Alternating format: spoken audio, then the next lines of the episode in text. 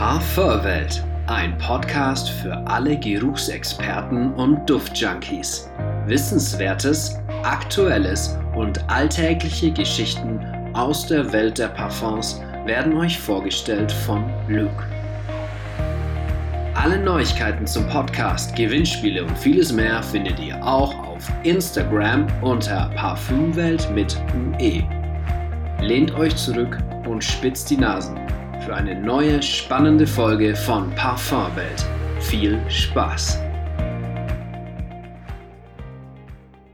Ja, hallo liebe Duftfamilie. Ähm, schön, dass ihr heute eingeschaltet habt zu meinem allerersten Podcast.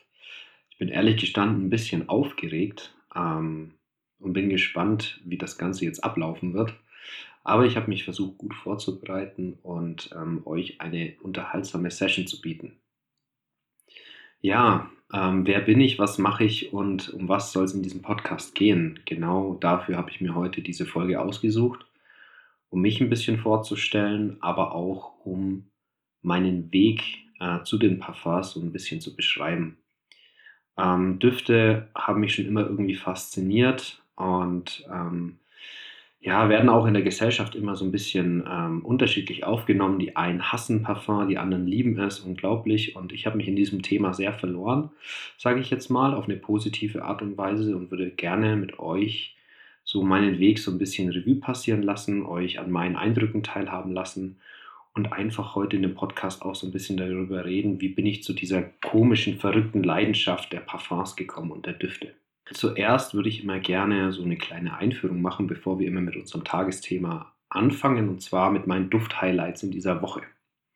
Ähm, viele YouTuber oder auch viele andere Podcaster, die machen immer so den, vielleicht den Duft des Tages. Ich habe mir jetzt einfach mal rausgenommen zu sagen, wir machen einfach mal die Duft-Highlights der vergangenen Woche. Und da würde ich gern ähm, auf drei Düfte eingehen das allererste wird auch ein Duft sein, oder der allererste Duft, auf den ich eingehe, wird auch ein Duft sein, den wir in dem Podcast wahrscheinlich noch mal hören werden oder auch vielleicht des Öfteren hören werden in späteren Folgen. Und zwar ist es der Duft One Million. Ähm, viele von euch würden ihn wahrscheinlich kennen. Es ist ein unglaublich populärer Duft, der vor allem in den letzten Jahren sehr viel getragen wurde, was dazu geführt hat, dass er eigentlich heute so ein bisschen verpönt ist und ähm, auch nicht mehr so oft getragen wird. Man hat ihn natürlich auch sehr oft gerochen, vor allem so ein bisschen verschrien als Partyduft ähm, und als Aufreißerduft. Aber mh, hm, im Rahmen meiner Reflexion und meiner Recherche jetzt zu dieser Podcast-Folge habe ich geguckt, wo hat ähm, denn alles angefangen. Und da war ein Duft auf jeden Fall One, One Million und ähm, ich habe sogar noch einen Flakon davon da. Und eben bevor ich diese Folge aufgenommen habe vor ein paar Tagen und mich so ein bisschen daran gemacht habe, den Podcast zu strukturieren, wie möchte ich den aufbauen und so weiter, da habe ich den Duft nochmal getragen. Und es war echt interessant nochmal zu sehen, dass man dann wie so kleine Flashbacks bekommen hat. Also man ist nochmal zurück in die Vergangenheit gereist und hat dann doch gesehen, was hat man mit dem Duft alles erlebt. Also so geht es mir generell mit Parfum. Man assoziiert mit verschiedenen Gerüchen verschiedene Situationen und ähm, genauso war es da auch. Also ja, das ist für mich ähm, ein ganz, ganz besonderer Duft, den ich lange getragen habe. Ich würde sagen, ich habe mindestens sechs bis sieben Flaschen davon aufgebraucht, wenn nicht sogar mehr. Und das ist jetzt wirklich nicht übertrieben. Freunde, die jetzt vielleicht den Podcast hören, die wissen, ich neige gern mal zu Übertreibung, aber tatsächlich, den Duft habe ich wirklich totgetragen, würde ich sagen. Aber habe mir dem ganz tolle Erfahrungen gemacht. Also ja, so die ersten Erfahrungen mit dem weiblichen Geschlecht, würde ich jetzt mal sagen, meine ersten Beziehungen, ähm, aber auch die ersten richtigen Komplimente, äh, die ersten Partyabende mit meinen Freunden. Da habe ich viel diesen, diesen Duft getragen. Deswegen, ja, ähm, ganz besonderer Duft, den ich letztes Mal wieder aufgetragen habe. Ich würde ihn ja wahrscheinlich jetzt eher kaum mehr tragen, weil, wie gesagt, ich habe den auch ein bisschen tot gerochen. Auch die DNA ist jetzt nicht mehr so unique, würde ich sagen. Und durch meine Sammelleidenschaft dürfte ich jetzt auch ganz viele tolle Düfte jetzt auch kennenlernen, habe halt auch eine große Auswahl. Und da habe ich den One Million wirklich nur noch so aus melancholischen Gründen, um auch einfach manchmal wieder am Flakon zu schnuppern, um mich in diese Zeit zurückzuversetzen. Der zweite Duft, der ähm, diese Woche für mich ähm, ganz besonders war, das war von Laboratorio Olfatino Toncade. Ein ganz toller Tonka-Bohnenduft den ich jetzt einige Monate besessen habe, aber in der Zeit relativ wenig getragen habe. Die, Leute, die jetzt zuhören und vielleicht einige Düfte sammeln, ähm, die kennen so vielleicht diesen Struggle, den man da hat. Man hat einige Düfte, auch, auch teure Düfte, die man sitzen will, die man unbedingt haben möchte und letzten Endes stehen sie dann doch sehr viel rum. Und so ging es mir mit diesem tollen Duft auch. Es war so eine kleine Hassliebe. Auf der einen Seite war, war das ein ganz, ganz toller Tonkabohnenduft.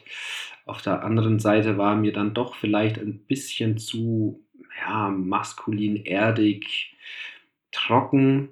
Ich kann das ganz schwer beschreiben. Diejenigen unter euch, die Tonkabohne vielleicht schon mal gerochen haben, ist, sehr gerne auch in so süßeren Düften ähm, enthalten. Zum Beispiel in dem Armani Code Düften ist da sehr viel Tonkabohne zum Beispiel drin, aber auch in den äh, teureren Guerlain Düften, in der Privé Line findet man das immer wieder. Also meistens wird Tonkabohne schon eher mit sehr süßen Düften ähm, gemischt, weil es sich einfach auch anbietet. Tonkabohne, Vanille, Kaffee ist eine ganz, ganz tolle hm, ja, Mixtur, würde ich sagen, was sehr gerne kombiniert wird. Aber hier hat man das wirklich mit einer sehr erdigen Note gemacht und einer sehr pudrigen Note.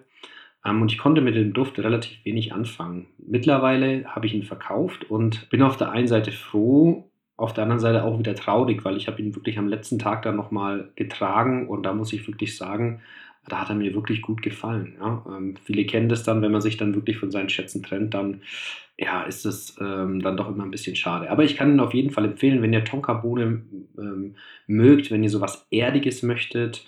Ähm, ich habe so irgendwie so die Assoziation mit jemandem, der so eine Tonkabohne erntet, vielleicht mit so leicht dreckigen Händen, vielleicht so, ja, so ein Arbeiter auf dem Feld, der vielleicht auch ein bisschen schwitzt. Also das ist auch ein maskuliner Duft, das muss man mögen. Man muss wissen, es ist auf jeden Fall ein Nischenduft. Das wird nicht everybody's Darling sein, aber man bekommt was ganz Unikes, was ganz Erdiges, was ganz Männliches und eine ganz toll verarbeitete Tonkabohne. Also testet den mal, wenn ihr die Möglichkeit dazu habt, wenn ihr ein Tonkabohnen-Fan seid. Das dritte Highlight, um das jetzt noch kurz abzuschließen, diese Woche gab es einiges Neues bei mir. Und zwar ist es der Vidian London. Grüße gehen da raus an den Alex und den Max, die den Duft ja auch äh, schon des Öfteren vorgestellt haben in ihrem Podcast, Parfüm der Podcast. Shoutouts äh, dahin. Ähm, ich habe vor fast einem halben Jahr von Vidian London eine Probe erhalten und äh, konnte kaum fassen, wie gut dieser Duft ist. Ich habe unter anderem auch schon den Tuscan Leather ähm, getragen und äh, habe auch davon einen Dupe, also einen Duft, der sehr ähnlich ist dem Tuscan Leather in meiner Sammlung. Also ich mag solche Lederdüfte, solche maskulinen Düfte und dieser Vidian London ist unbeschreiblich gut. Also das, ich habe äh, mal eine Duftrezession über den Duft geschrieben, ein kurzes Statement.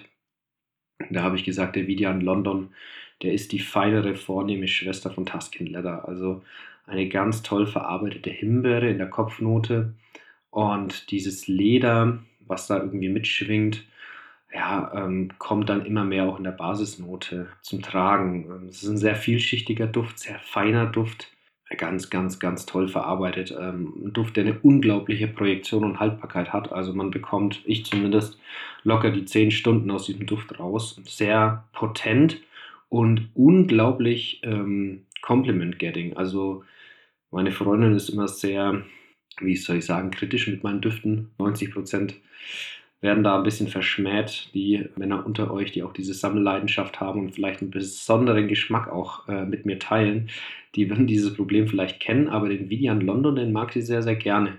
Ich habe ein paar Mal die Probe getragen, aber jetzt heute sie auch noch mal riechen lassen und sie meinte wirklich ganz, ganz toller Duft und das freut mich natürlich. Ja, so viel zu meinen Duft-Highlights in dieser Woche. Und jetzt möchte ich mit euch gerne so ein bisschen auf mein Tagesthema eingehen.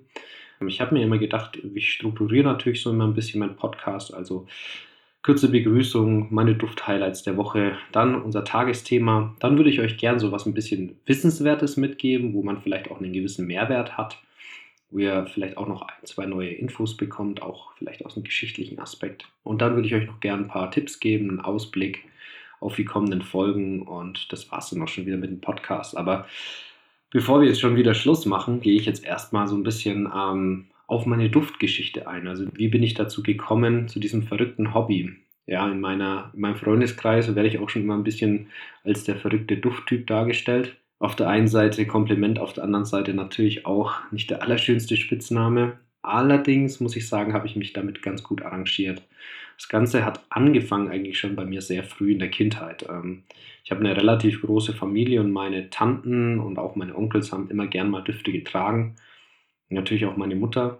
Und da äh, fand ich das schon immer sehr faszinierend, wenn jemand gut gerochen hat. Also das ist immer sehr gemocht. Viele Menschen können ja diesen, diesen penetranten oder diesen starken Parfümgeruch nicht so ab oder bekommen davon Kopfschmerzen, aber ich habe das immer schon als sehr, sehr beruhigend wahrgenommen und sehr interessant. Es hat dann auch nicht lang gedauert, bis ich, ja, ich würde sagen, es war so vielleicht die Anfangspubertät, würde ich mal sagen, bis ich auch meinen ersten Duft bekommen habe. Und ähm, ich weiß eigentlich noch relativ gut, welcher Duft es war, weil er mir auch wirklich im Gedächtnis geblieben ist. Und zwar ist es der Magic Man von Bruno Banani. Ähm, viele von euch würden ja den auch kennen oder zumindest die Marke Bruno Banani findet man in den gängigen Drogerien. Und ja, mm, ein Duft, der mich, das würde ich sagen, auch noch bis heute begleitet. Also jedes Mal, wenn ich an dem vorbeilaufe, der steht immer noch in den Regalen, der wurde 2008 released, soweit ich weiß, ähm, laufe ich immer vorbei und muss schmunzeln, weil ähm, ja, das so einer meiner ersten Düfte waren. Und ähm, ich halte ihn bis heute noch für, für einen relativ soliden Duft, den man eigentlich gut tragen kann. Also er hat so was natürlich sehr Süßes ähm, an sich, was so die meisten Mainstream-Düfte vielleicht haben oder ich sage jetzt mal im unteren Preissegment. Also es ist eher ein süßer Duft, der schon so ein bisschen auf Komplimente ausgelegt ist. Er hat so eine leichte Kakaonote drin, mh, hm, angeblich auch holzige Noten, die rieche ich jetzt vielleicht nicht so raus, aber es ist schon auf jeden Fall ein Duft, der auch relativ gut performt, so habe ich es zumindest in Erinnerung und ähm, ich finde auf jeden Fall so die ersten zwei, drei Stunden nimmt man ihn ganz gut wahr und dann nimmt natürlich die Leistung rapide ab. Also ich glaube, der Duft, der kostet so 10 bis 15 Euro, je nachdem wie viel Milliliter. Ich glaube, den gibt es in 30 und auch in 50 Milliliter. Und ja, das waren so meine ersten Anfänge. Und ähm, ich muss aber sagen, auch tatsächlich fairerweise, ich habe für den relativ wenig Komplimente bekommen und ähm, der wurde auch in der Damenwelt nicht so positiv aufgenommen. Ich werde euch später vielleicht noch den, die ein oder andere Alternative dazu sagen. Ich weiß natürlich, diese Düfte, die ich jetzt nenne, die werden für euch vielleicht auch schon relativ langweilig sein da viele von euch sich natürlich sehr gut mit Parfums wahrscheinlich schon auskennen oder gerade dabei sind. Aber in der Folge soll es, wie gesagt, darum gehen, wie bin ich überhaupt dazu gekommen und ich finde, da gehören auch so ein bisschen so meine Anfangsdüfte dazu und mit denen verbinde ich einfach auch was Melancholisches und ich will euch da einfach daran teilhaben lassen. Ich hoffe trotzdem, es wird für euch nicht zu langweilig und ähm, wir springen jetzt einfach mal zum nächsten. Der nächste könnte vielleicht für den einen oder anderen interessant sein weil man den heute eigentlich nicht mehr zu riechen bekommt. Der Duft wurde eingestellt. Es ist ein Duft von Jean-Paul Gaultier und äh, der heißt Fleur de Mal. Ähm, ich bin mir gar nicht mehr sicher, wann ich den das erste Mal bekommen habe. Woran ich mich aber noch ganz gut erinnert, äh, erinnern kann, ist, dass wir damals, also ich und mein Bruder, Grüße gehen raus an meinen kleinen Bruder, ähm, damals auf dem Urlaub waren mit meinem Opa. Der ist jetzt leider schon seit ein paar Jahren verstorben, aber das ist immer so ein Duft, der erinnert mich an ihn, weil ähm, wir immer auf diesen Reisen uns oft in den Duty-Free-Shops, heißen die, glaube ich, äh, ein Parfum aussuchen dürften. Und da bin ich mir ziemlich sicher, dass äh, das ein oder andere Mal auch dieser Fleur de Mal dabei war. Ja, ein ganz, ganz toller Duft. Also man kennt ja diese Jean-Paul Gaultier ähm, Düfte, die sehen so ein bisschen aus wie so ein Männer- oder Frauentorso, je nachdem, welche Variante man wählt. Die haben jetzt auch wieder ein neues Parfum released, den Le Mal Le Parfum, soweit ich weiß. Das ist dieser schwarze Flakon. Den habe ich auch schon gerochen. Ganz, ganz toller Duft. Machen grundsätzlich sehr solide Düfte in meinen Augen. Vielleicht ein paar unnötige Flanker in den letzten Jahren, aber es gibt schon einige Düfte, die sehr gut sind. Unter anderem auch eben dieses neue Jean-Paul Gaultier äh, Le Parfum. Aber jetzt soll es um den Fleur de Mal gehen. Ähm, das ist ein sehr, sehr toller Duft der ähm, in meinen Augen auch sehr viel mit Lavendel arbeitet ähm, und Kamille. Also es ist ein unglaublich floraler Duft, ja, unglaublich vielschichtig und un eine unglaubliche Haltbarkeit. Also für die damalige Zeit war der wirklich krass. Der hat 12, 13, 14 Stunden bei mir gehalten. Ähm, vor allem im jungen Alter, wenn man dann eher so etwas günstigere Düfte äh, nur kennt also sprich Drogeriemarktdüfte, da war das wirklich eine Granate. Und der hat heute, ich habe ihn ähm, auch nochmal als Abfüllung bestellt, Man bekommt ihn, wie gesagt, kaum mehr. Ähm, vielleicht mal als Abfüllung oder sehr, sehr teuer im Internet nochmal ein Restflakon, aber grundsätzlich, wie gesagt, der wird nicht mehr gemacht. Und der hat schon was sehr Florales, was sehr Beruhigendes, aber auch was Feminines. Also ich könnte mir gut vorstellen, dass zur damaligen Zeit oder auch heute noch, äh, wenn der noch im Umlauf ist, ähm, der noch gut tragbar ist, auch für die Frauen. Ja, wie gesagt, toller Duft hat mich begleitet und erinnert mich immer so ein bisschen an die Zeit mit meinem Opa. Dann habe ich es vorhin schon mal ein bisschen angeteasert in One Million. Wie gesagt, ich habe hier den One Million Privé. Ähm, das normale One Million habe ich natürlich auch getragen. Es war so, mit dem Duft verbinde ich eigentlich so meine wilden Jugendzeiten, ja.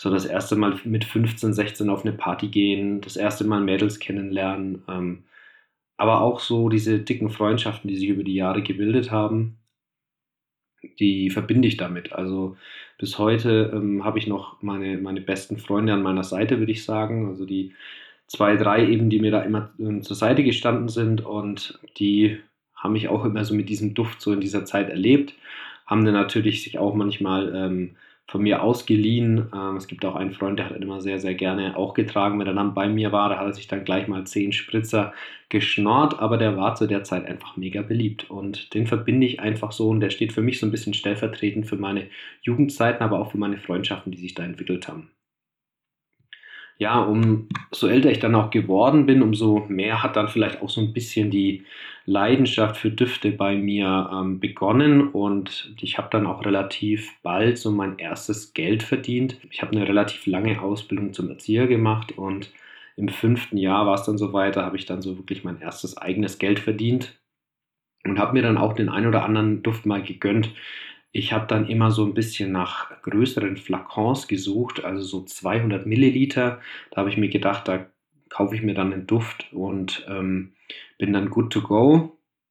Und ich habe mir dann tatsächlich zwei Düfte gekauft und das war einmal der Job Om Extreme. Viele würden den Job Om vielleicht kennen. Ähm, das ist, würde ich sagen, eher der bekanntere Duft von beiden. Der Job Om Extreme, da habe ich mir natürlich gedacht, ich bin besonders schlau und kaufe mir die Extreme-Variante, weil die hält länger.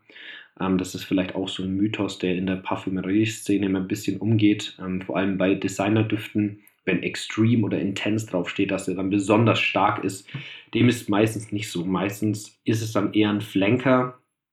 Das bedeutet ein Duft, der vielleicht in die Richtung geht, aber dann doch äh, eine etwas andere Duftrichtung einschlägt und vielleicht sogar auch schlechter von der Performance ist. Das ist bei dem Job Om Extreme genau der Fall. Also der ist tatsächlich schlechter als der normale Job Om von der Performance. Aber trotzdem hat er mir gut gefallen. Also glücklicherweise, ich glaube, das war damals ein Blindkauf. Vielleicht habe ich ihn einmal vorher in, in der Drogerie getestet, aber grundsätzlich war ich sehr zufrieden mit dem Duft, da der Job Om, den ich auch mal besessen habe, mal kurze Zeit, mir eigentlich immer zu stark war. Der war sehr intensiv, sehr süß, hat mir auch vor allem im Sommer dann Kopfschmerzen gemacht und der Job Om Extreme der hat durch diesen schwarzen Kakao, der in dieser Kopfnote mitverarbeitet ist und der Patchouli-Akkord, dann doch noch etwas erdigeres und äh, nicht was so ganz penetrant süßes. Natürlich, wir sprechen hier von einem absolut synthetischen Duft, ähm, den ich mittlerweile auch gar nicht mehr in meiner Sammlung habe. Aber man bekommt ein super Preis-Leistungs-Verhältnis. Ich glaube, ich habe damals für 200 Milliliter so um die 35 bis 40 Euro gezahlt. Und der Duft ist wirklich super. Also der hat eine ganz gute Haltbarkeit, zumindest bei mir gehabt, so sechs, sieben Stunden. Jetzt nicht übermäßig gut, aber so, dass man über den Vormittag kommt. Ja, und ähm, war ein süßer Duft, der gut angekommen ist. Der stört auch, jetzt würde ich sagen, die wenigsten. Und in meinem Alter, in dem ich da war, so mit, ich glaube, wie alt war ich da? 18, 19, 20 vielleicht. Ähm, da, da konnte man den gut tragen. Ähm, ja, würde ich mir jetzt heute vielleicht nicht mehr kaufen, aber hat auf jeden Fall so ein bisschen bei mir einen guten Eindruck hinterlassen und ähm, den kann man auch mal testen, vielleicht wenn man ihn irgendwo mal in der Drogerie stehen sieht. Also für mich die bessere Alternative zu dem Job Om. Der zweite Duft, den ich mir dann noch geholt habe in äh, 200 Millilitern, das war der Job Jump, also auch wieder ein Job-Duft. Die hatten es mir anscheinend zu der Zeit angetan und da muss ich wirklich sagen, das ist bis heute eigentlich ein klasse Duft. Ich habe den letztens, also ich hatte noch, ähm, ich würde mal sagen, so 20 Milliliter in diesem Flakon übrig. Hab ich, den habe ich letztens an ein, ähm, ja, Jugendlichen von mir verschenkt, ähm, da ich jetzt in der Jugendhilfe tätig bin. Und die freuen sich da immer so ein bisschen, wenn ich da so ein paar Mitbringsel weitergebe. Und da muss ich wirklich sagen, das ist kein schlechter Duft. Also dieser Job Jump, der hat in der Kopfnote eine tolle Grapefruit, arbeitet dann mit so einem, ja, würde ich sagen, Heliotrop, Wodka, Koriander ähm, Mix in der Herznote und in der Basisnote riecht man dann auch so ein bisschen Vetiver. Der ist für mich zumindest am ähm, ja, präsent, aber nicht so ein beißender Vetiver, nicht, dass man den wirklich rausriecht, sondern man geht da schon sehr, sehr in die mainstreamige und süße Richtung. Ich würde trotzdem sagen, der Duft hat auch so ein bisschen was Aquatisches, also was sehr, sehr Frisches, was Erfrischendes. Und für mich war das der Duft to go für die Arbeit. Also wenn ich morgens, vor allem im Sommer, dann auf die Arbeit bin, immer schon, ich war schon immer jemand, der sehr, sehr viel ähm, gesprüht hat. Also da, da, bin ich immer mit 5 bis 15 Spüren gut bedient, also zumindest bei dem Duft. Und der ist super angekommen. Also vor allem bei den weiblichen Mitarbeitern immer viel Komplimente bekommen. Ein sehr solider Duft. Der wird auch, soweit ich weiß, noch verkauft. Auch in 200 Millilitern. Also wenn jemand so einen Tagesduft braucht, der nicht zurückschreckt von vielleicht ein klein wenig Synthetik, der es vielleicht auch nicht voll auf die 12 haben will, der ist mit dem Duft wirklich, wirklich gut bedient. Also die Flasche ist auch schon so, es sieht schon so aus, wie, wie der Duft vermuten lässt, leicht blau, grünlich, ähm, solide verarbeitet und man bekommt wirklich was fürs Geld. Ich glaube, wir liegen da auch so bei 35 bis 40 Euro für 200 Milliliter. Vielleicht ein bisschen mehr, ein bisschen weniger. Ich kann es jetzt euch nicht genau sagen. Es ist auch wirklich schon lang, lang her, als ich den gekauft habe und äh, ich kann den nur weiterempfehlen. Also es ist ein, ein, toller, toller Einsteigerduft für auch jüngere Leute, die vielleicht jetzt nicht gleich in die Nischenwelt eintauchen wollen. Ähm, ja, kann ich nur empfehlen. Der nächste Duft, der dann so ähm, nach den beiden gefolgt ist, das war, wie kann man es auch anders denken, der Dior Savage und zwar das Eau de Toilette. Dior Savage ist vor allem bekannt geworden durch ähm, Johnny Depp, würde ich jetzt mal sagen. Der macht dafür auch gern mal Werbung weil das ist auch ein Duft, den man gut empfehlen kann. Dior hat da wirklich geschafft, eine etwas neuere DNA zu schaffen. Und zwar ähm, ja, hat dieser Duft oder ist dieser Duft auch bekannt für diese Ambroxan-Note. Ähm, oder wie riecht Ambroxan? Es ist sehr pfeffrig frisch, würde ich jetzt mal sagen. Es ist äh, ein sehr angenehmer Akkord, ähm, der sehr crowd-pleasing ist, also sehr vielen Leuten gefällt, wenig aneckt, also wirklich extrem gut ankommt. Also der Dior Savage ist wirklich ein klasse Duft, auch noch bis heute. Aber ich muss wirklich sagen, ich habe mich an dem überrochen. Ich glaube, mein, also ich glaube, jeder in meinem Umfeld hat diesen Duft auch schon mal besessen oder getragen. Wenn man durch die Stadt läuft im Sommer, ähm, jetzt mal abgesehen von den Zeiten, bevor die Maske äh, getragen wurde, da hat man den wirklich oft gerochen. Aber auch zu der Zeit, wo ich ihn getragen habe, unglaublich viel Komplimente bekommen. Es ist ein toller Duft, den man auch im Büro tragen kann, auch zu, sage ich jetzt mal, einem Vorstellungsgespräch. Man sollte es natürlich da nicht übertreiben, da kann man gut mit ein, zwei Spritzern arbeiten. Und für mich auch immer das Eau de Toilette eine gute Alternative gewesen. Das Eau de Parfum hält tatsächlich ein bisschen besser, aber ich finde, das Eau de Toilette, das hat nochmal ein bisschen besseres Silage. Also das bedeutet so ein bisschen bessere Ausstrahlungskraft. Die Leute nehmen ihn eher wahr. Und ähm, deswegen habe ich den immer sehr gern getragen. Ähm, wenn ihr dann noch länger dran bleibt, dann werde ich euch ähm, noch so eine kleine Anekdote zu dem Dior Sauvage oder beziehungsweise einen kleinen Tipp zu diesem Duft sagen, wie man vielleicht relativ günstig an eine Alternative dazu kommt. Also bleibt noch kurz dran. Der nächste Duft, ja, der, ich sage jetzt mal, so mich auf meiner mh, hm, Reise begleitet hat, das war der Parfums de Marley Layton. Also das war so mein wirklicher erster Nischenduft. Ich glaube, so ging es vielen anderen, wie vielen anderen Leuten auch. Zu dieser Zeit, die sich so ähm, angefangen hat, mit, mit Parfum zu beschäftigen. Aber ähm, ja, wie bin ich überhaupt dann zu diesem Parfums de Marley Layton gekommen, was ja ein Duft ist, den man so in der Drogerie nicht bekommt. Ich war dann nach einiger Zeit mit diesem Dior Savage einfach etwas unzufrieden. Ich habe den viel getragen, ich habe mir den, glaube ich, auch das zweite oder dritte Mal noch nachgekauft, stand dann aber wieder in einer Drogerie und habe wieder gesehen, ich glaube, 100 Milliliter, 70, 80 Euro. Nagelt mich nicht fest, ich weiß es nicht mehr genau. Aber dann ist mir irgendwie gekommen, also das kann doch nicht sein, dass man für einen durchschnittlich guten Duft zu viel Geld zahlen muss. Und dann hat es so ein bisschen angefangen in mir zu rattern und habe mich dann auch durchgetestet in der Parfümerie, habe mich mal beraten lassen und ich war da relativ unzufrieden. Also auch die Alternativen, die mir so gezeigt wurden, das hat mir alles nicht zugesagt, die haben mir nicht lang genug gehalten, die Qualität hat mir einfach nicht gefallen. Naja, und was macht dann, ähm, sage ich jetzt mal, der Mensch von heute, der geht, setzt sich an den Rechner, googelt und, und guckt mal auf YouTube und dann bin ich auf einen jungen Herrn gestoßen, und zwar auf den Jeremy Fragrance. Viele Leute von euch ähm, kennen den äh, jungen Mann vielleicht. Ja, heute etwas anders als damals, so nehme ich ihn zumindest wahr. Aber tatsächlich, das, äh, Jeremy Fragrance ist ein Mensch, der polarisiert auf jeden Fall, für die Leute, die ihn kennen. Es ist zumindest ein YouTuber, der Duftreviews dreht. Also der sprüht sich einen Duft auf und erzählt dazu ein bisschen was, so ähnlich wie ich das gerade mache, nur in einem anderen Format auf YouTube. Und das würde ich auch sagen, das war so einer der ersten, der solche Videos ähm, professionell aufgenommen hat und auch über Düfte gesprochen hat, weil dieses Duftthema war dann auch relativ neu und hat sich, so würde ich auch sagen, eher auf Parfümerien ähm, beschränkt. Ähm, über diesen Jeremy Fragrance bin ich dann auch so ein bisschen in diese Duftwelt eingetaucht, habe dann gesehen, es gibt verschiedene Tipps, die er gibt, aber bin auch auf andere Fragrance-YouTuber oder Duft-YouTuber gestoßen.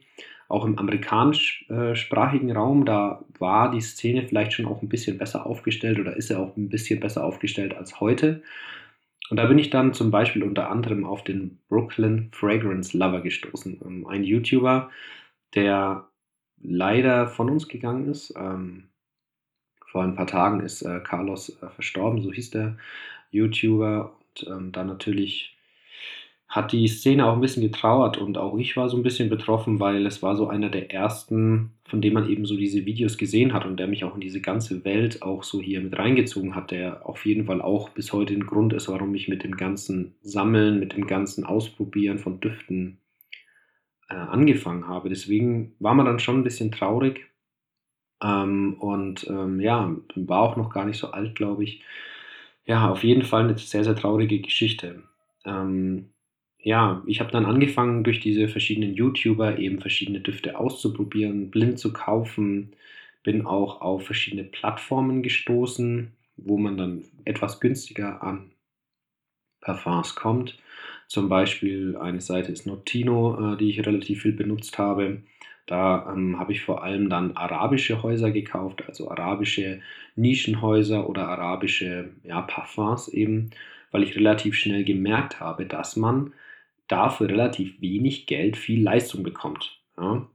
Ähm, ich war da aber noch sehr unbedacht und habe sehr viel blind gekauft und habe mir dann auch gesagt, hey Mensch, ähm, irgendwie es muss doch irgendwas geben, wo man mehr Informationen über die Düfte bekommt. Und diese Plattform gab es zu der Zeit. Die habe ich nur nicht für mich entdeckt gehabt. Und zwar ist es für mich weltweit, also ich würde schon sagen, ich kenne mich im Internet ein bisschen aus, die beste Plattform für Parfums. Und diese ähm, Plattform heißt Parfumo ähm, und besteht aus einer ganz, ganz tollen Community. Was ich zu dem Zeitpunkt aber noch nicht wusste, ähm, dass man sich bei Parfumo erstmal anmelden muss, um alle Features wirklich freischalten zu können. Also ich dachte immer, so Parfumo ist so ein bisschen eine Suchmaschine für Düfte und habe mich da auch nie groß mit aufgehalten, was ein großer Fehler war. Ähm, Parfumo ist eine der tollsten Websites für Duftbegeisterte, würde ich jetzt mal sagen, wenn nicht sogar die beste Seite, die unglaublich viele Möglichkeiten bietet. Ähm, ich werde da vielleicht noch in einem separaten Podcast drauf eingehen, aber für die, die jetzt gerade neu sind, sich vielleicht mit Parfums auseinandersetzen wollen, meldet euch da wirklich mal an, guckt mal ein bisschen rein klickt euch mal ein bisschen durch. Ähm, es ist ein bisschen tricky reinzukommen, weil die Benutzeroberfläche vielleicht nicht gleich von Anfang an mega benutzerfreundlich ist, aber wenn man mal drin ist, dann gibt es wirklich nichts mehr Besseres. Und ähm, es gibt auch ein ganz tolles Ranking-System von Düften, ähm, die so am meisten gekauft sind oder die wirklich ähm, so am populärsten sind. Und da kann man sich schon mal sehr, sehr gut orientieren ähm, was man da möchte. Angefangen von der Bewertung, wie lange Duft hält, bis zu Duftreviews, die über Seiten gehen, bis zur Einkategorisierung, ist der Duft eher männlich oder weiblich, äh, bis zur Haltbarkeit, bis zum Preis, bis zu Verkäufen auch. Ähm, also man kann auch neue oder gebrauchte Flakons kaufen oder verkaufen. Also wirklich ganz, ganz toll. Guckt da mal rein, ähm, Shoutout auch an die Plattform, ähm, die macht seit Jahren eine tolle Arbeit für die Community und man kann da eigentlich nicht dankbar genug sein. Und natürlich lebt diese Plattform auch von den Usern. Da könnte ich jetzt einige aufzählen, die mich da auch auf dem Weg begleitet haben in meiner Anfangszeit. Aber wirklich eine ganz, ganz familiäre, tolle Community, die ähm, die Düfte zum Teil sehr günstig abgibt, die davon lebt, auch vielleicht mal ein paar Gratisproben mitzugeben. Tolle Plattform, tolle Community, um das jetzt mal abzuschließen. Also ich bin dann tatsächlich über diese Plattform sehr in dieses Nischengame oder in diese Parfumwelt eingetaucht, habe immer wieder neue Parfumhäuser ge gesucht, habe ähm, geguckt, was sind so die populärsten Düfte auf dem Markt. Bin dann auch natürlich sehr immer auf diese ähm, Düfte gegangen, die, die man vielleicht so ähm, dann auch empfohlen bekommen hat in Duftreviews auf YouTube und bin da sehr auch mit der Masse geschwommen. Und dann bin ich so eben auch an diesen Parfüms de Marley Layton gekommen. Der Layton, der wurde immer angepriesen als ganz, ganz toller Duft. Ähm, sexy Compliment Getter, sagt der Jeremy Fragrance immer. Und ja, das war er auch. Also er ist gekommen und ich war wirklich geflasht. Ich habe dann schon, wie gesagt, einige Düfte auch im arabischen Raum gekauft, ähm, die wirklich gut performt haben. Aber das war nochmal eine ganz neue Erfahrung für mich. Dieser Duft spiegelt eine unglaubliche Qualität wider. Es vereint Qualität mit einer DNA, die jedem gefällt oder vielen gefällt, mit einer unglaublichen Haltbarkeit und auch mit einem gewissen Handwerk und einer Geschichte. Und ähm, das macht für mich so ein bisschen den Nischenduft aus. Also vielleicht äh, muss ich das auch noch mal ein bisschen besser erklären. Ein Designerduft ist ein Duft, der ja von, von einer Marke, die meistens auch Klamotten, Schuhe, Taschen, andere Sachen auch noch produziert, ähm, eben auch noch einen Duft herausbringt. Also nehmen wir Dior, die machen Handtaschen, die machen Mode und machen auch Düfte. Eine Nischenparfümerie oder ja, ein, ein, Nischen, ein Nischenmarkt ist eher dafür da, um eine Nische zu bedienen. Das heißt, sehr unique Düfte, die vielleicht sehr einzigartig sind und die in dieser Form ähm, auch nicht woanders und in dieser Qualität woanders nicht produziert werden ähm, und die sich dann wirklich auch nur auf die Herstellung von Düften spezialisiert. Eben, wie gesagt, mit einer gewissen Qualität auch und einfach auch sehr unique ist. Also es gibt die unglaublichsten und verrücktesten Parfum-Kreationen. Ähm, ja, wirklich verrückt, was da alles, was alles äh, abgegangen ist oder was da abgeht und was man da alles kaufen kann da bin ich jedes Mal auch wieder sprachlos, auf was ich alles da treffen kann und auf was man da alles wieder ähm, erfahren kann. Ich bin dann über diese ganzen Erfahrungen immer mehr und immer mehr in diese, in diese Duftwelt eingetaucht und habe so für mich meine, versucht, meine Duftrichtung zu finden. Ich habe unglaublich viele Düfte gekauft, habe wieder Düfte verkauft, habe auch über Parfumo die Möglichkeit wahrgenommen, Abfüllungen von Düften zu bestellen ich habe, ich kann es gar nicht sagen, aber ich habe bestimmt schon über 1000 Düfte mittlerweile gerochen, wenn nicht sogar mehr. Und man lernt dann einfach auch unglaublich viel kennen, verschiedene Dufthäuser, die Qualität und ähm, weiß auch verschiedene Düfte dann zu schätzen und interessiert sich immer mehr für diese Materie. Und ich habe auch gemerkt, es sind immer mehr Freunde auf mich zugekommen. Hey, hast du mal einen Tipp für mich? Habe auch dann ab und zu bei Leuten, wo ich wusste, die mögen Düfte, auch gerne mal Düfte zum Geburtstag verschenkt. Die waren dann immer sehr begeistert ähm, auch Freunde, die dann zu Besuch waren oder auch Menschen, die ich auch mal kennengelernt habe, die dann auch dieses Hobby geteilt haben, haben sich dann mit mir connected und dieses Thema Parfum ist eben immer präsenter bei mir geworden. Und so präsent, dass ich dann irgendwann entschieden habe, dass ich Lust habe, vielleicht auf so ein kleines Projekt. Das hat so vor einem halben Jahr angefangen, wo ich dann gesagt habe, ich möchte meinen eigenen Duft machen. Das war ein unglaublich steiniger und, oder ist es immer noch ein steiniger Weg, weil man da unglaublich viel Know-how braucht von der Einsicht, dass man vielleicht nicht selber ein Parfümeur ist, ähm, bis hin äh, zu der Komposition, zu den Flakons, zu den Etiketten, zu der Verpackung, zu der Abfüllung. Also es sind ganz, ganz viele Sachen, die man da beachten muss.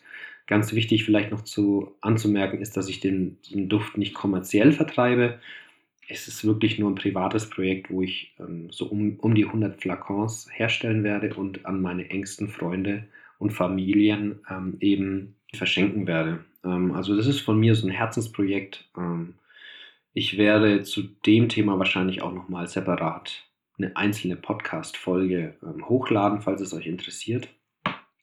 Ähm, aber das ist wirklich ein unglaubliches großes Projekt und würde jetzt einfach den Rahmen sprengen da jetzt noch näher drauf einzugehen. Dann vor einigen Monaten bin ich auf den ein oder anderen Podcast gestoßen. Also mir war das nicht bewusst, dass es im deutschsprachigen Raum auch Podcasts über Düfte gibt. Und da muss ich wirklich sagen, ähm, war ich wirklich beeindruckt und echt baff, mit was für einer Qualität da diese Podcaster arbeiten, mit was für einem Fachwissen die an die Sache gehen.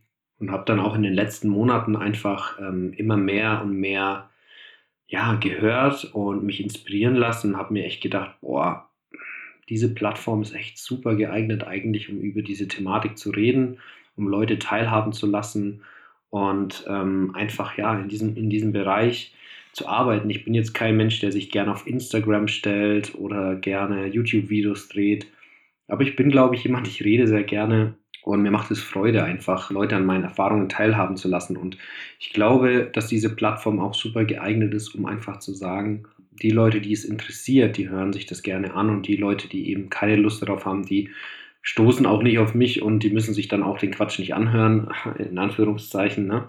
Und ja, ich, wie gesagt, ich ähm, muss da wirklich Shoutouts geben an einige Kollegen, die einfach da eine super Arbeit machen und ähm, unter anderem ja, einfach mit ihren tollen Themen begeistern und da jede Woche, jeden Monat Arbeitsstunden reinstecken ohne Ende. Grüße gehen da raus an Parfüm der Podcast, an den Max und den Alex von Send OTD, also Send of the Day, auf Instagram auch zu finden und an Parfüm testen, Parfüm testen mit UE.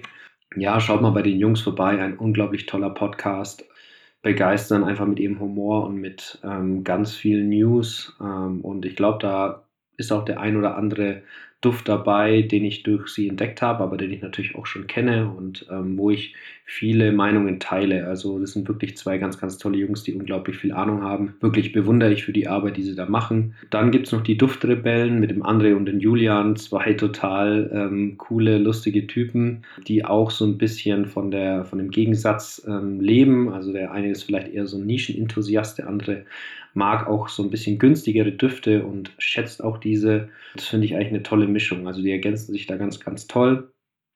Und ähm, ja, macht immer wieder Freude, auch, ähm, sage ich jetzt mal, so ein bisschen Wissenswertes damit zu nehmen. Also die haben da auch so ein sehr, sehr ein großes Fachwissen, auch was Geschichte angeht. Und ähm, ja, finde ich, find ich wirklich toll.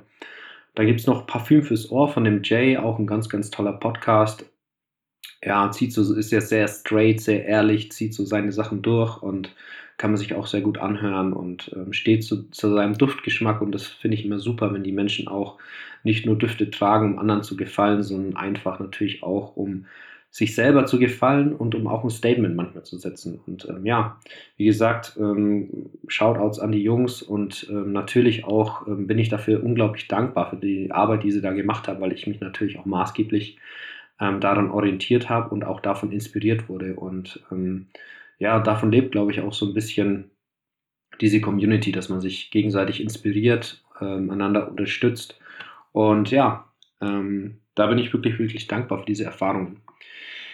Ja, ähm, jetzt habe ich ganz viel über meine eigene Duftgeschichte erzählt. Ich hoffe, es war nicht zu langweilig und äh, ich konnte euch so ein bisschen reinfühlen lassen, wie ich zu dieser ganzen Sache gekommen bin was mir immer ein bisschen wichtig ist oder was mir generell wichtig ist auf dieser Plattform jetzt, ich möchte Menschen so einen gewissen Mehrwert mitgeben und ich habe da so eine kleine Kategorie Wissenswertes, habe ich das jetzt genannt, das würde ich gerne in jeder Folge ein bisschen einfließen lassen und ja, ich habe mir gedacht, wenn es schon jetzt über meine Geschichte der Düfte geht, was soll ich da nicht ein bisschen was erzählen? Vielleicht auch von der Geschichte des Parfums. Also wie ist Parfum überhaupt zu den Menschen gekommen? Seit wann wird Parfum verwendet? Und ähm, ich hoffe natürlich, ich gestalte es nicht so langweilig. Ich versuche euch einfach so für mich die wichtigsten Infos oder die ähm, coolsten Infos rauszupicken. Und ja, vielleicht gibt es oder das ein oder andere, was ihr noch nicht wusstet.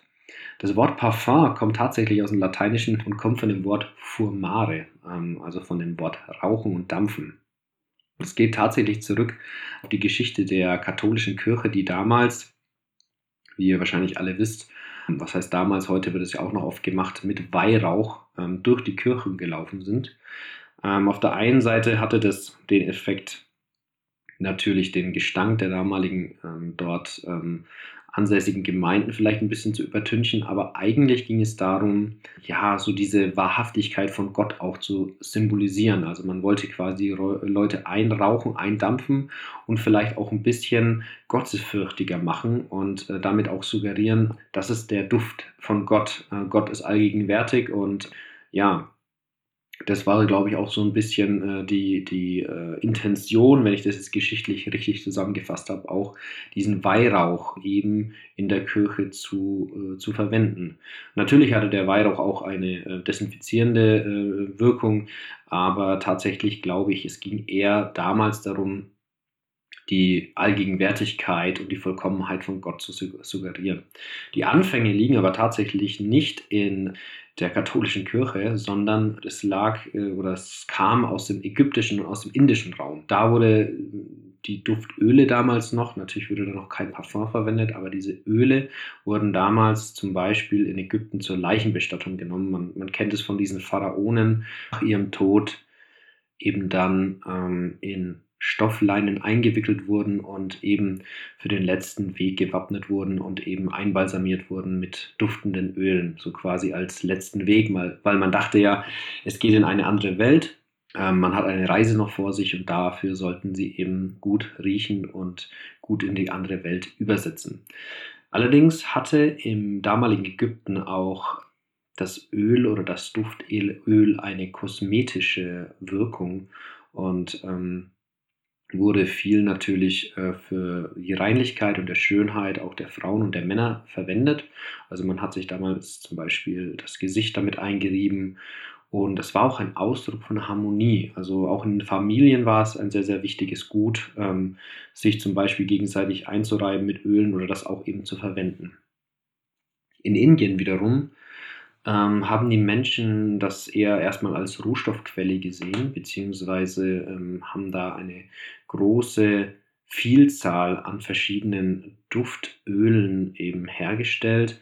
Und ja, das war auch ein Zeichen, wenn man Duftöle verwendet hat, ähm, dann in der Gesellschaft in Indien von Bildung. Also man hat ähm, Reinlichkeit und ähm, die Pflege des Körpers auch sehr mit ähm, Bildung in Korrelation gesehen. Und ähm, deswegen war es den Menschen schon damals sehr, sehr wichtig. Es ist in Indien dann tatsächlich so ein, so ein ganzes Handwerk daraus entstanden, verschiedene Duftrichtungen und Duftöle zu kreieren.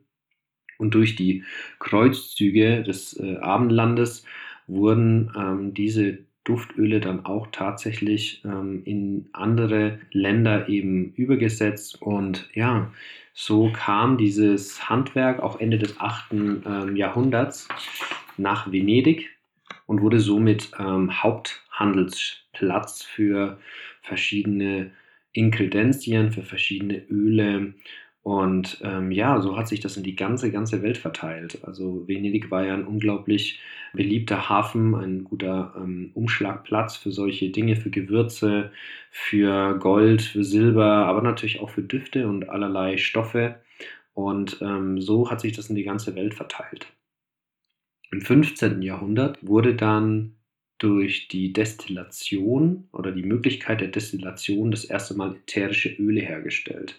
Und somit konnte die Parfümerie dann natürlich auch etwas extrahiertes Parfum bzw. extrahierte Öle dann verwenden.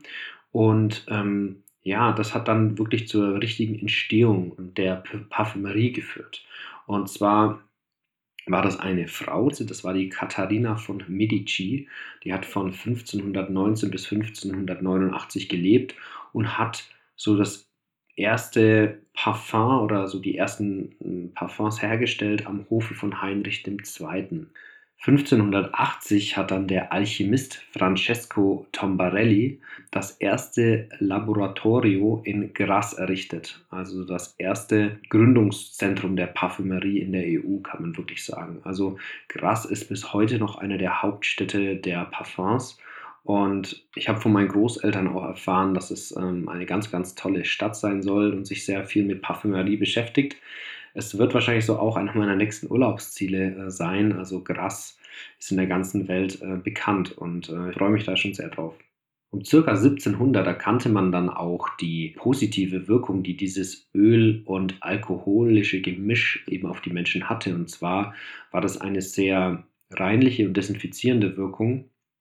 Und da es in dieser Zeit doch äh, häufig zu Krankheiten kam, hat man dann in fast jedem Haushalt oder in vielen Haushalten eben so bestimmte Duftwässerchen gehabt.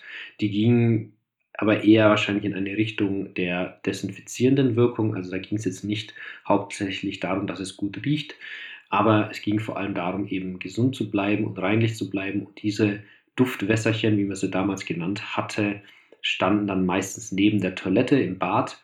Und daher kommt auch dieser französische Begriff Eau de Toilette. Ja, und so auch bis heute erhalten geblieben. Und es ist ganz äh, interessant, woher dann die, die äh, Namensgebung eben kommt ja, so ähm, habe ich versucht, nochmal einen kleinen Einblick zu geben in die Geschichte der Parfümerie, die sich dann natürlich noch sehr weiterentwickelt hat. Ja, heute mehr denn je, würde ich jetzt mal sagen. Es gab dann große ähm, Häuser, ähm, die eben sich gegründet haben und sich dann eben auf verschiedene Duftrichtungen spezialisiert haben. Heute haben wir den Designerbereich und den Nischenbereich. Ähm, also sprich Düfte, die sehr kommerziell hergestellt werden, aber dann wirklich auch noch äh, Parfümerien, die selber in Handarbeit jeden einzelnen Duft herstellen, von der Flakonherstellung bis zum Abfüllen. Da gibt es einige Beispiele auch noch dafür, aber das würde jetzt wahrscheinlich auch den Rahmen noch sprengen. Ja, so viel zu diesem geschichtlichen Teil. Ich hoffe, es war nicht allzu langweilig für euch. Jetzt habe ich euch ja versprochen, wenn ihr noch dran bleibt, dann werde ich euch noch einen kleinen Tipp zu dem Dior Savage geben. Und zwar ging es mir eben damals ähm, so, ich habe es euch ja erzählt, ich stand dann vor dem Regal und war relativ ähm, vor den Kopf gestoßen, wie viel denn dieser Duft dann immer noch kostet.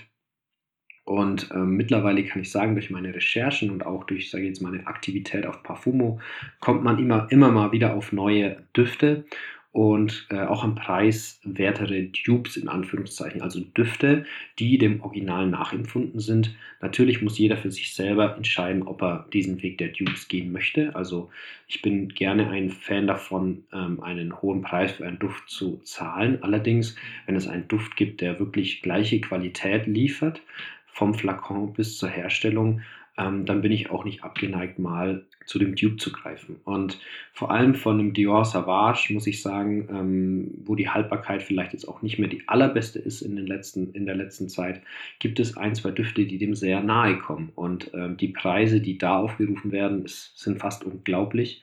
Der erste Duft, den ich euch vorstellen will, der heißt Writer, also in Englisch also so viel wie Schreiber oder Schreiberling. Der ist von der äh, Firma Yves de Sistele, wenn ich das jetzt richtig ausgesprochen habe.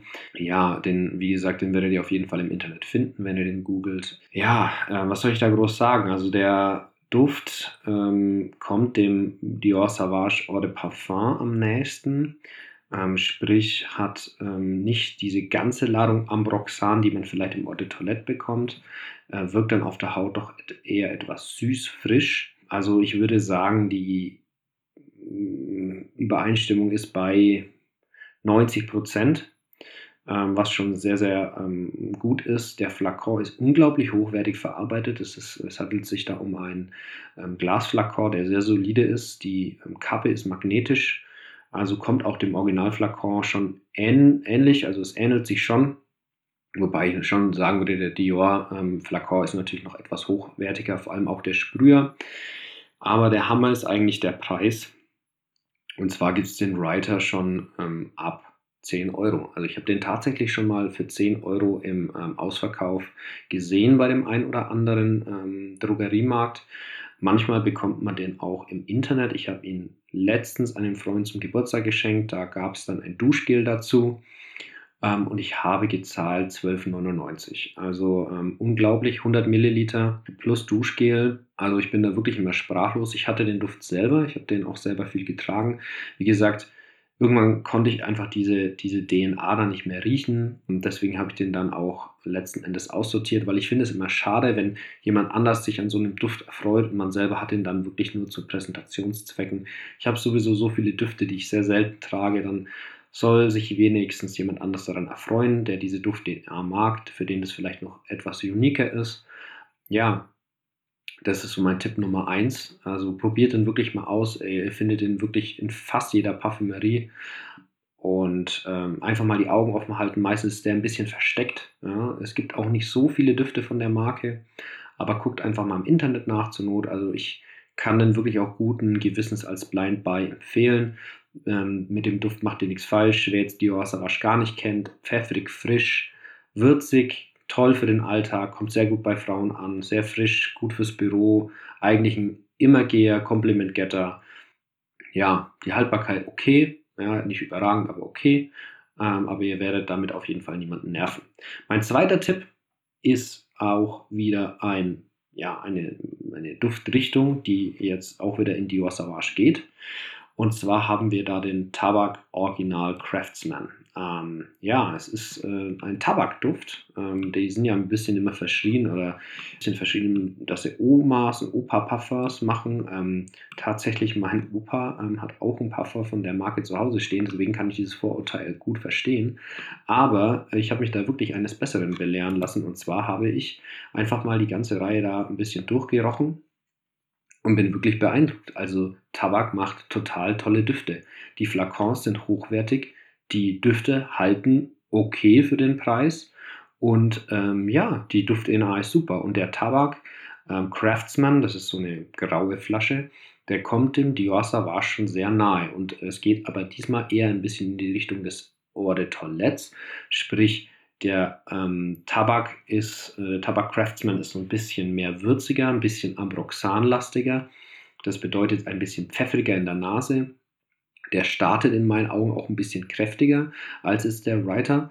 Und ähm, ja, muss man aber leider sagen, die Haltbarkeit ist jetzt vielleicht nicht ganz so gut, wobei ich auch finde, für 9,99, ja, wo man schon 30 Milliliter bekommt, muss ich sagen, ist die Haltbarkeit okay. Ja, wenn man sagen will, man ist vormittags im Büro und man macht sich den drauf, dann wird man den den Vormittag auch wahrnehmen. Ja, ähm, wie gesagt, man erschlägt damit keinen, aber das ist ja, glaube ich, auch nicht der Sinn der Sache, wenn man im Büro gut riechen möchte oder wenn man generell nur gut riechen möchte. Und deswegen sind das zwei Düfte, die ich empfehlen kann. Der Tabak, der steht vielleicht noch ein bisschen raus. Ähm, der ist ähm, jetzt nicht ganz so nah am Dior Savage, aber ist vielleicht auch ganz schön, wenn man nicht so einen 1 zu 1 Klon möchte. Äh, ein super Duft. Wie gesagt, den kriegt man wirklich, glaube ich, überall. Ähm, zumindest in jedem, äh, jedem gut sortierten äh, Drogeriemarkt. Ähm, den einfach mal austesten, mal gucken, wie er bei euch hält, wie, wie ihr so die DNA mögt. Aber ich finde immer wirklich, es ist schade, dass man so diese Tabakdüfte immer ein bisschen übersieht. Ich finde tatsächlich, die machen ein, tolle Preis, äh, haben ein tolles Preis-Leistungs-Verhältnis und bieten dann ein sehr gutes Angebot. Vielleicht werde ich auch noch den einen oder anderen Duft von denen vorstellen, aber ja, wir gucken mal. Das waren jetzt die zwei Tipps. Ähm, wie gesagt, zwei kostengünstige Tipps. Checkt die Düfte mal aus, wenn ihr Dior Savage mögt. Ansonsten würde ich jetzt gerne immer noch so eine, einen kleinen Ausblick geben, was euch so die nächsten Podcasts ähm, erwartet. Also erstmal für jeden, der noch dran geblieben ist, vielen Dank. Die nächsten Folgen habe ich eigentlich so zwei Dinge ähm, vor.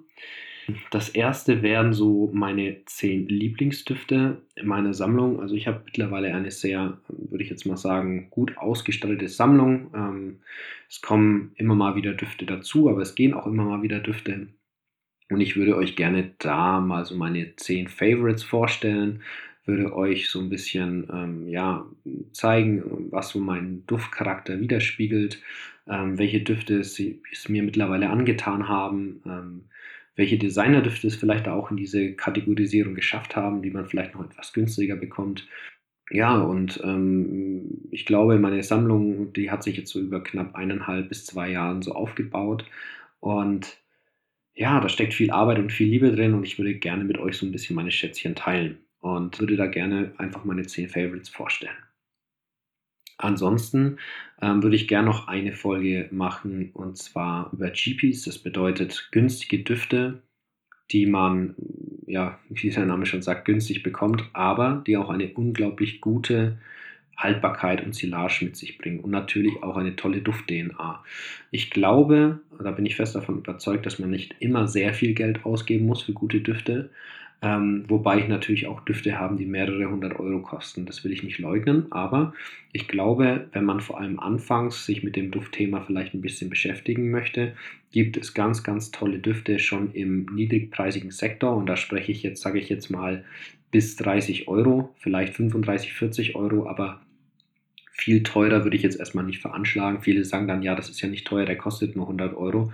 Da muss ich dann sagen, hm, wenn man Schüler ist oder Student, dann ähm, ist das schon ein Batzen Geld und ich finde, man kann auch eine ganz tolle Duftsammlung haben, indem man nicht viel Geld in die Hand nimmt. Und ja, da würde ich euch gerne so meine, auch meine Top 10 würde ich jetzt mal sagen, müssen wir mal gucken, ob das ein Top 10 wird oder mehr oder weniger. Das entscheide ich dann. Ich mache da euch eine tolle Zusammenstellung. Das ist alles noch ein bisschen in der Planung.